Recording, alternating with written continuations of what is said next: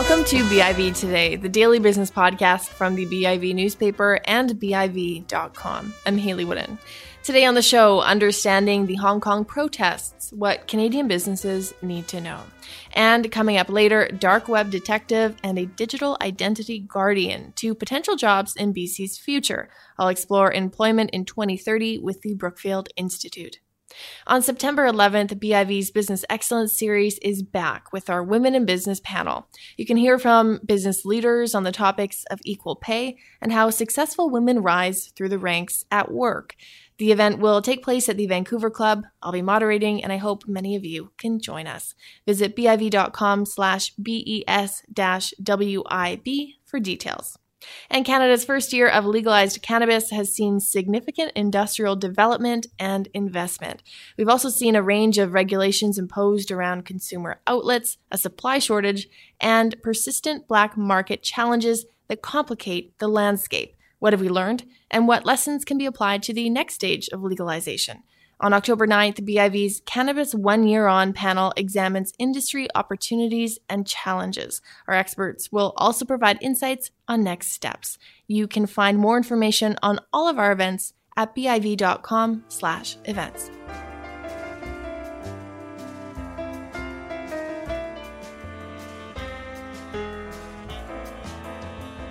We start today's show with our bi weekly Asia 360 segment. Today, a deeper look at ongoing protests in Hong Kong, which have spilled over international borders into cities such as Vancouver.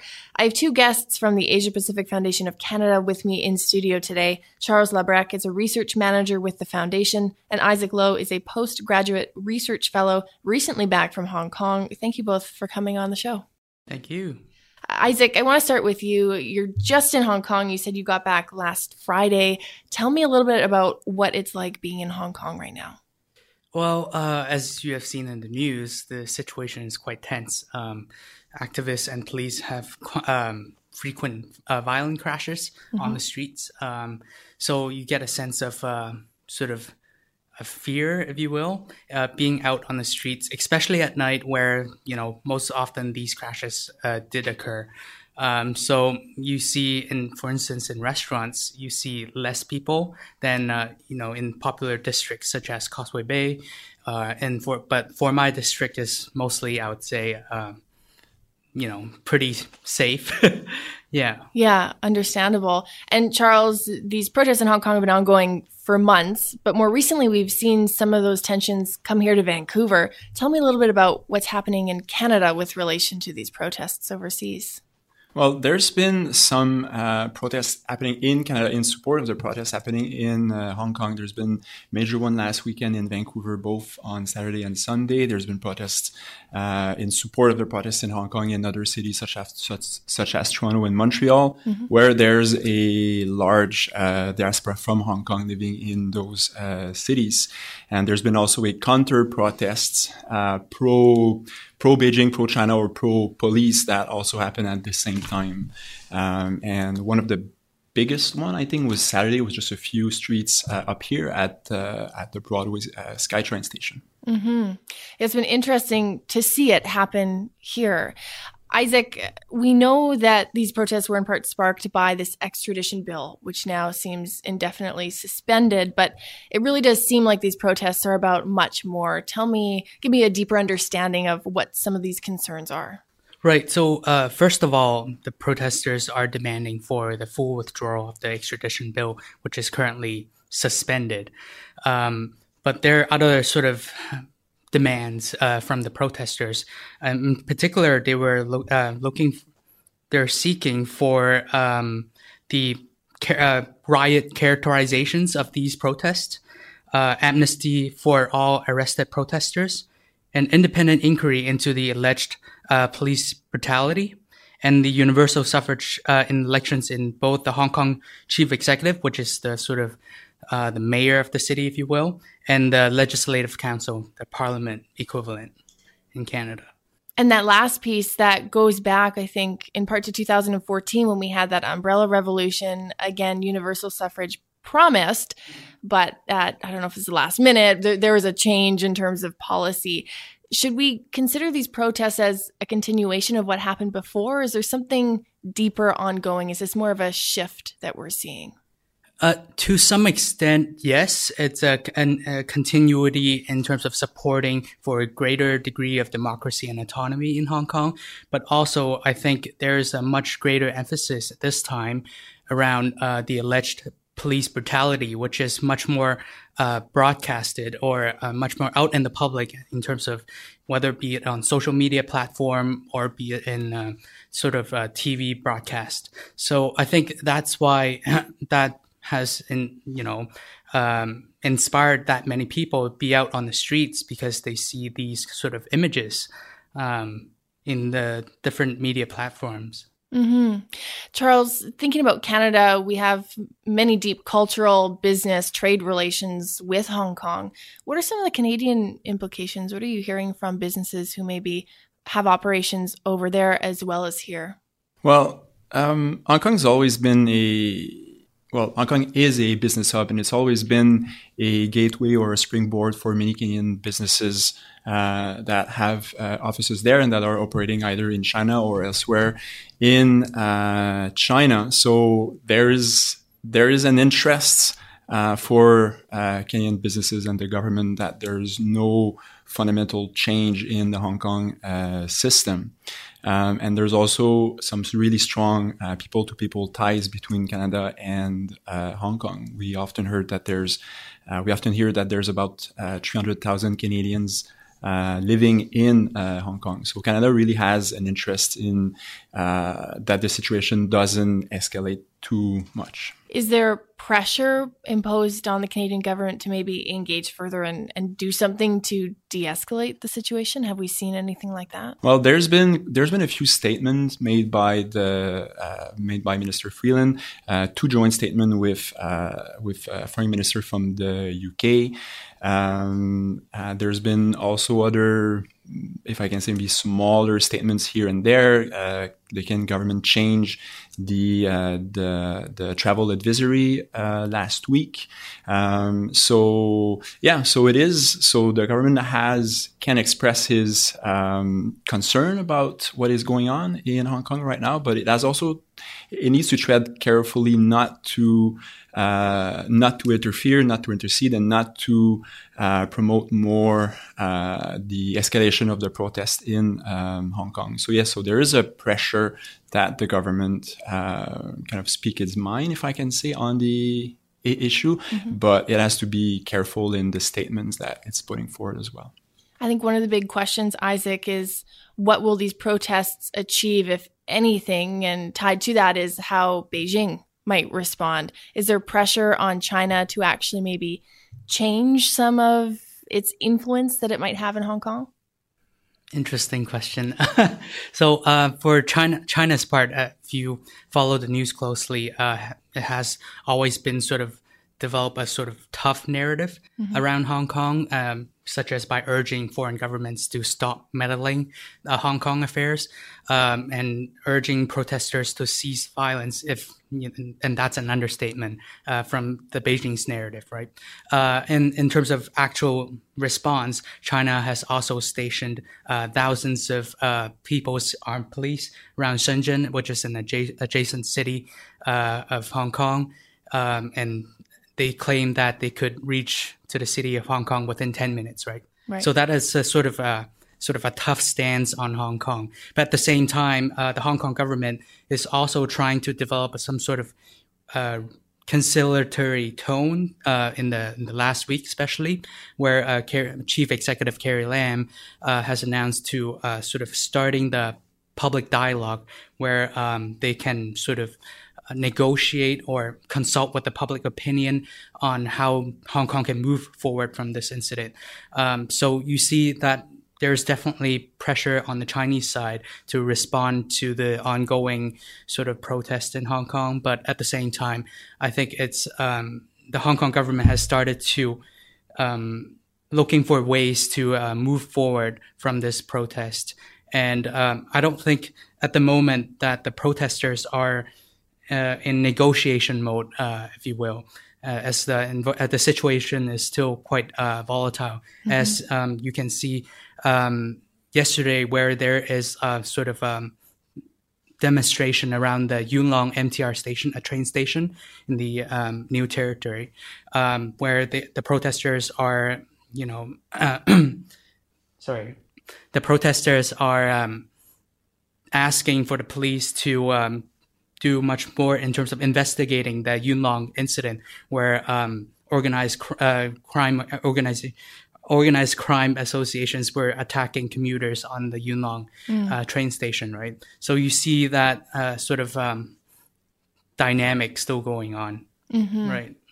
Charles, going back to what you said earlier about Canada's potential role in this and some of the statements we've heard from top officials, I wonder too if there's caution given the state of Canada China relations at this point in time. Would that be a consideration in terms of how Canada engages or speaks out about this? Yes, Canada is on a thin is on thin ice uh, right now uh, in its relationship with uh, China, and we've seen since um, uh, Minister Freeland joint statement with UK uh, Foreign Minister last week. Um, just a few just a few days ago, Minister Freeland was singled out in Chinese media, and the, the the narrative or the tone was to really warn uh, Canadians, the Canadian government, not to interfere in uh, the affairs of uh, China. Interesting. We've also seen from state news agencies promoted tweets on Twitter, and that was kind of its whole other side story about how Twitter and Facebook were going to handle that.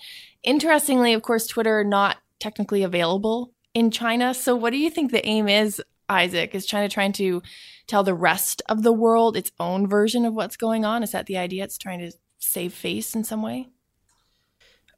You could say that, um, and at the same time, I'm, I, um, these tweets are also tend to trying to divert the narrative away from um, what the state uh, Chinese state media has always accusing Western media have been doing, which is to you know gain dominant side of the narrative and always portraying uh, in favor of the protester side, right? Mm. Um, and I, I, see that as a part of the story, using Twitter or Facebook accounts to um, sort of present Beijing side of the story. Um, in fact, I think it was yesterday, a couple news media outlets, such as uh, the ABC, um, the American Broadcast Corporations, BBC, received uh, a letter from the um, the Foreign Affairs Ministry in China to um, actually portray a more balanced uh, image of wow. what's going on in the Hong Kong protest. So that's an interesting development. Um, as you see, they're yeah. trying to regain the sort of uh, the control over the narrative around uh, what's really happening in Hong Kong. Mm-hmm. I'd like to get both of your thoughts on the following, and that's how do you see this playing out based on the information we have? What are some of the thoughts around what could happen next? Isaac, I'll start with you. Uh, this it's it's difficult to judge at this point. Uh, mm. I think that um, you know some analysts are saying the potential crackdown on the Hong Kong protests is possible. Is possible. Um, you know the the People's Armed Police were literally on the border and they could roll down to the streets of Hong Kong. Um, and that's one scenario. Uh, but the sort of another scenario, it could be that the Hong Kong government basically uh, developed some sort of a platform for dialogue, but um, that it consults with the public and trying to portray an image that it's you know consulting you know, with the protesters. But um, the sort of strategic objective was to, you know, lie down, uh, lay down, and uh, do not instigate and wait till the protest, the, the, momentum for the protesters to be gone. Though um, this approach obviously hasn't been working so far, mm-hmm. as you know, there are still many protesters out on the streets. Um, so that's the sort of uh, the two scenarios that's um, sort of ongoing. Uh, I, I, should also emphasize that the Chi- from the Chinese side, they're um, also rolling out plans to have Shenzhen to as a replacement for Hong Kong.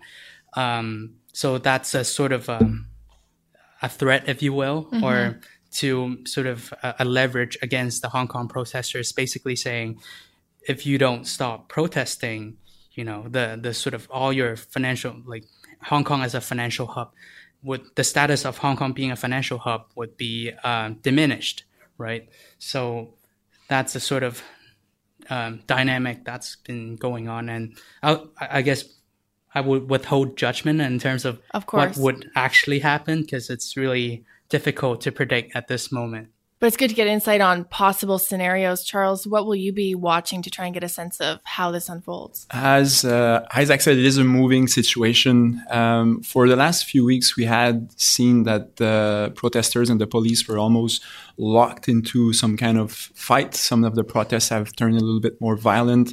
Uh, the response by the police has also been uh, increasing. Um, but uh, we've seen a protest last weekend that was uh, fairly large, that was uh, peaceful. So that could open the way for, as Isaac was saying, some kind of dialogue between the protesters and the government for um, for a to, so so both parties could maybe find a middle ground or a compromise, and that could maybe maybe open the way or pave the way for a more uh, peaceful resolution of the situation. Given some of the uncertainty around this and the gravity around certain events, would it be reasonable to expect this year or in the many years ahead, we might see greater immigration from Hong Kong to other places just to try and avoid any potential future conflicts? Mm. Yeah, of course, that's something that is uh, that's entirely possible. Uh, if we are looking at Canada, it is in fact uh, a phenomenon that we've been seeing over the last few years. When we compare uh, the uh, the people living in Canada uh, that were born in uh, Hong Kong, if we compare the census in 2011 with the census in 2016, mm. there's been an increase, and it's the first increase uh, that we've seen since uh, the mid 90s.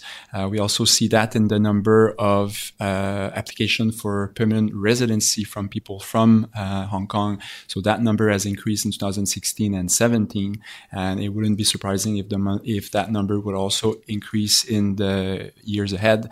Um, and as we talked about a bit earlier on, um, there's there's about 300,000 uh, passport holders uh, in uh, Hong Kong. These people have, uh, or a lot of these people have some really strong links and ties still to uh, Canada. Uh, if we talk about Vancouver, for example, Vancouver is extremely connected with uh, Hong Kong. There's more than 30 direct flights per week between YVR and Hong Kong. So with with the large diaspora that is still here and the strong people to people ties that uh, we see, it is something that will be entirely uh, possible. Yes. Isaac, Charles, thank you all so much for coming on the show with your insight on this. Really appreciate it. Thank, thank you. you. That's Charles Labrecque, Research Manager at the Asia Pacific Foundation of Canada, and Isaac Lowe, Postgraduate Research Fellow at the Foundation.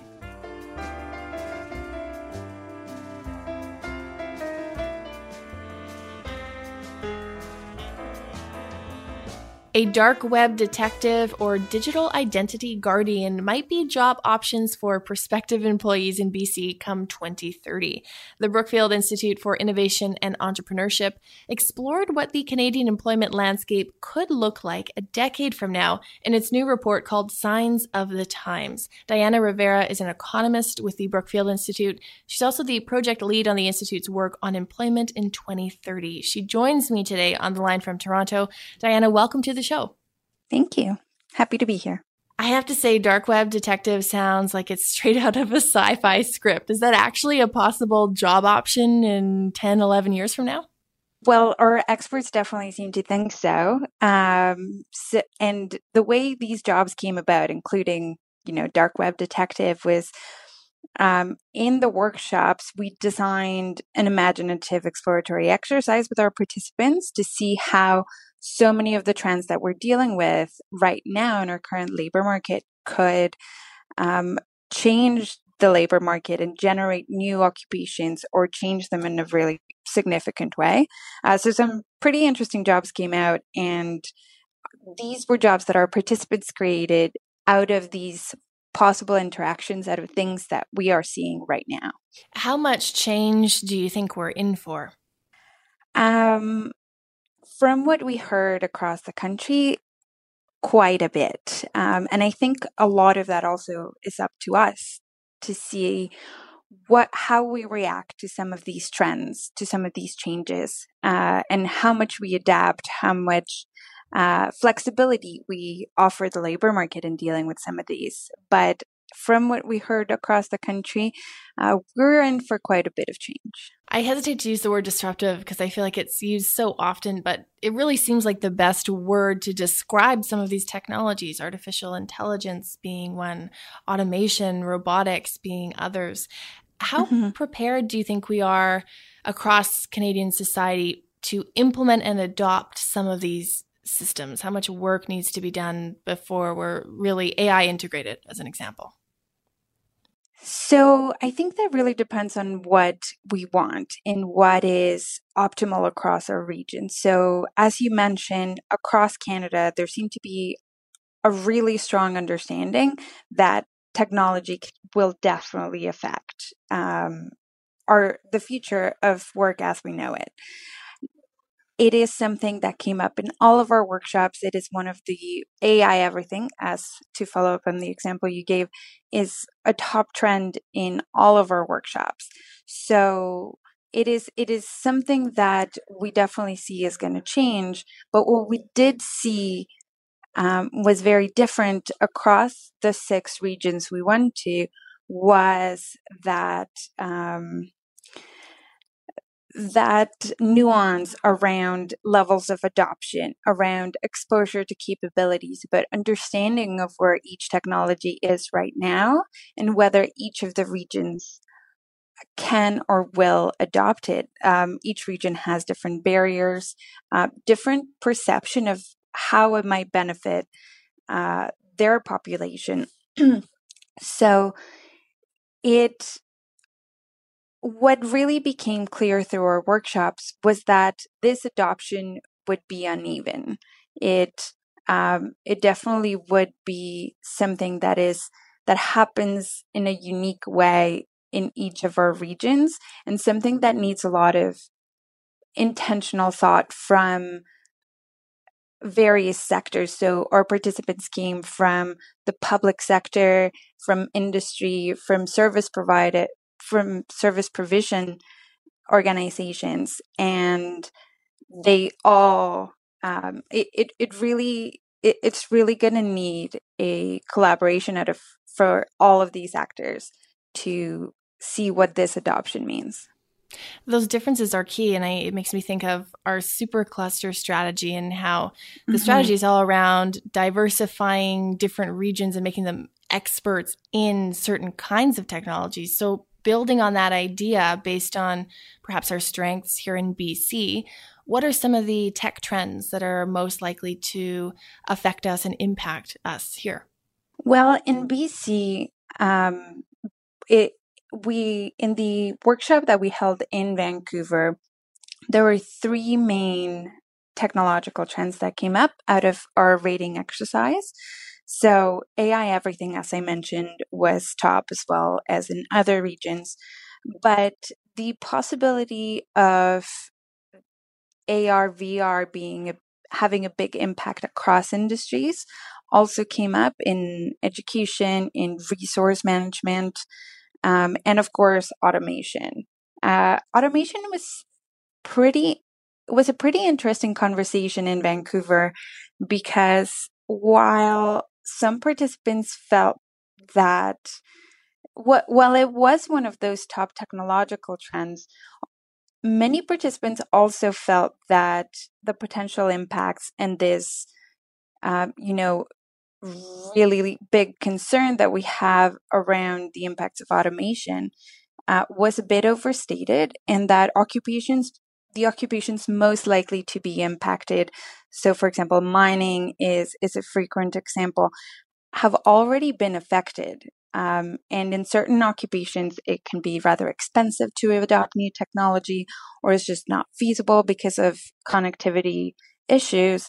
Um, so it was it was a an interesting nuance to say yes, it is going for participants to say yes, it is going to be important. It, it is one of the trends that we're citing as having um, a really important impact. However, it's it's a bit overstated, and we need to we need to see in a nuanced way, really what this is going to mean for a labor market. That's a really interesting distinction. I started the conversation off with one of the more popular job descriptions or options mm-hmm. that might come to us. What are some of the more realistic right. ones that have been identified in the report? Sure. So, um, realistic is is um, a really interesting um, way to put it, um, because dark web detective was definitely one of the more um, imaginative ones. However, we we also ask participants to distinguish between jobs, you know, that could be probable or their favorite jobs for other reasons. And some of the ones that we saw were, especially for Vancouver, was, for example, a gig administrator. Mm. So the the quick tag for that would be providing administrative support for multiple gig workers, but also maybe acting as a bit of an agent uh, to li- liaise between um, the worker and the client or the platform or um, the other any other relation work relationships that might arise. Um, and that seemed to in, with the you know rise of gig work um, that seemed to be something that participants really thought would um, be quite probable. A couple of others um, include AI rights lawyers. So, with, you know, as you mentioned before, with AI integration and accountability being a hot topic right now, that's um, support, legal support focusing and having expertise on that is really going to be important according to you know some of the discussions of our participants. Um, and one more that i found quite interesting um, is personal health navigators. So supporting these these workers would support people in understanding their personal health data. Now that doesn't necessarily mean only things like x-rays or ultrasounds which usually only um, you know doctors would have access to, but also uh, information and data from wearables that we're increasingly using as a society to track our own health um, and our own level of activity. So someone uh, who could merge those two sources of information and um, give you a more uh, give you a bit of a roadmap to navigate your own health information uh, was also an interesting one.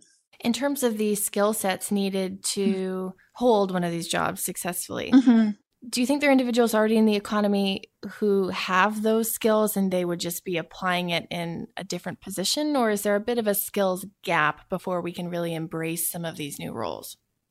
So that's something that we're really looking to find out in our uh, final report. So, with mm-hmm. our skills driven forecast, and where we do aim to look at you know, an employment forecast that is driven by the skills within each of these occupations.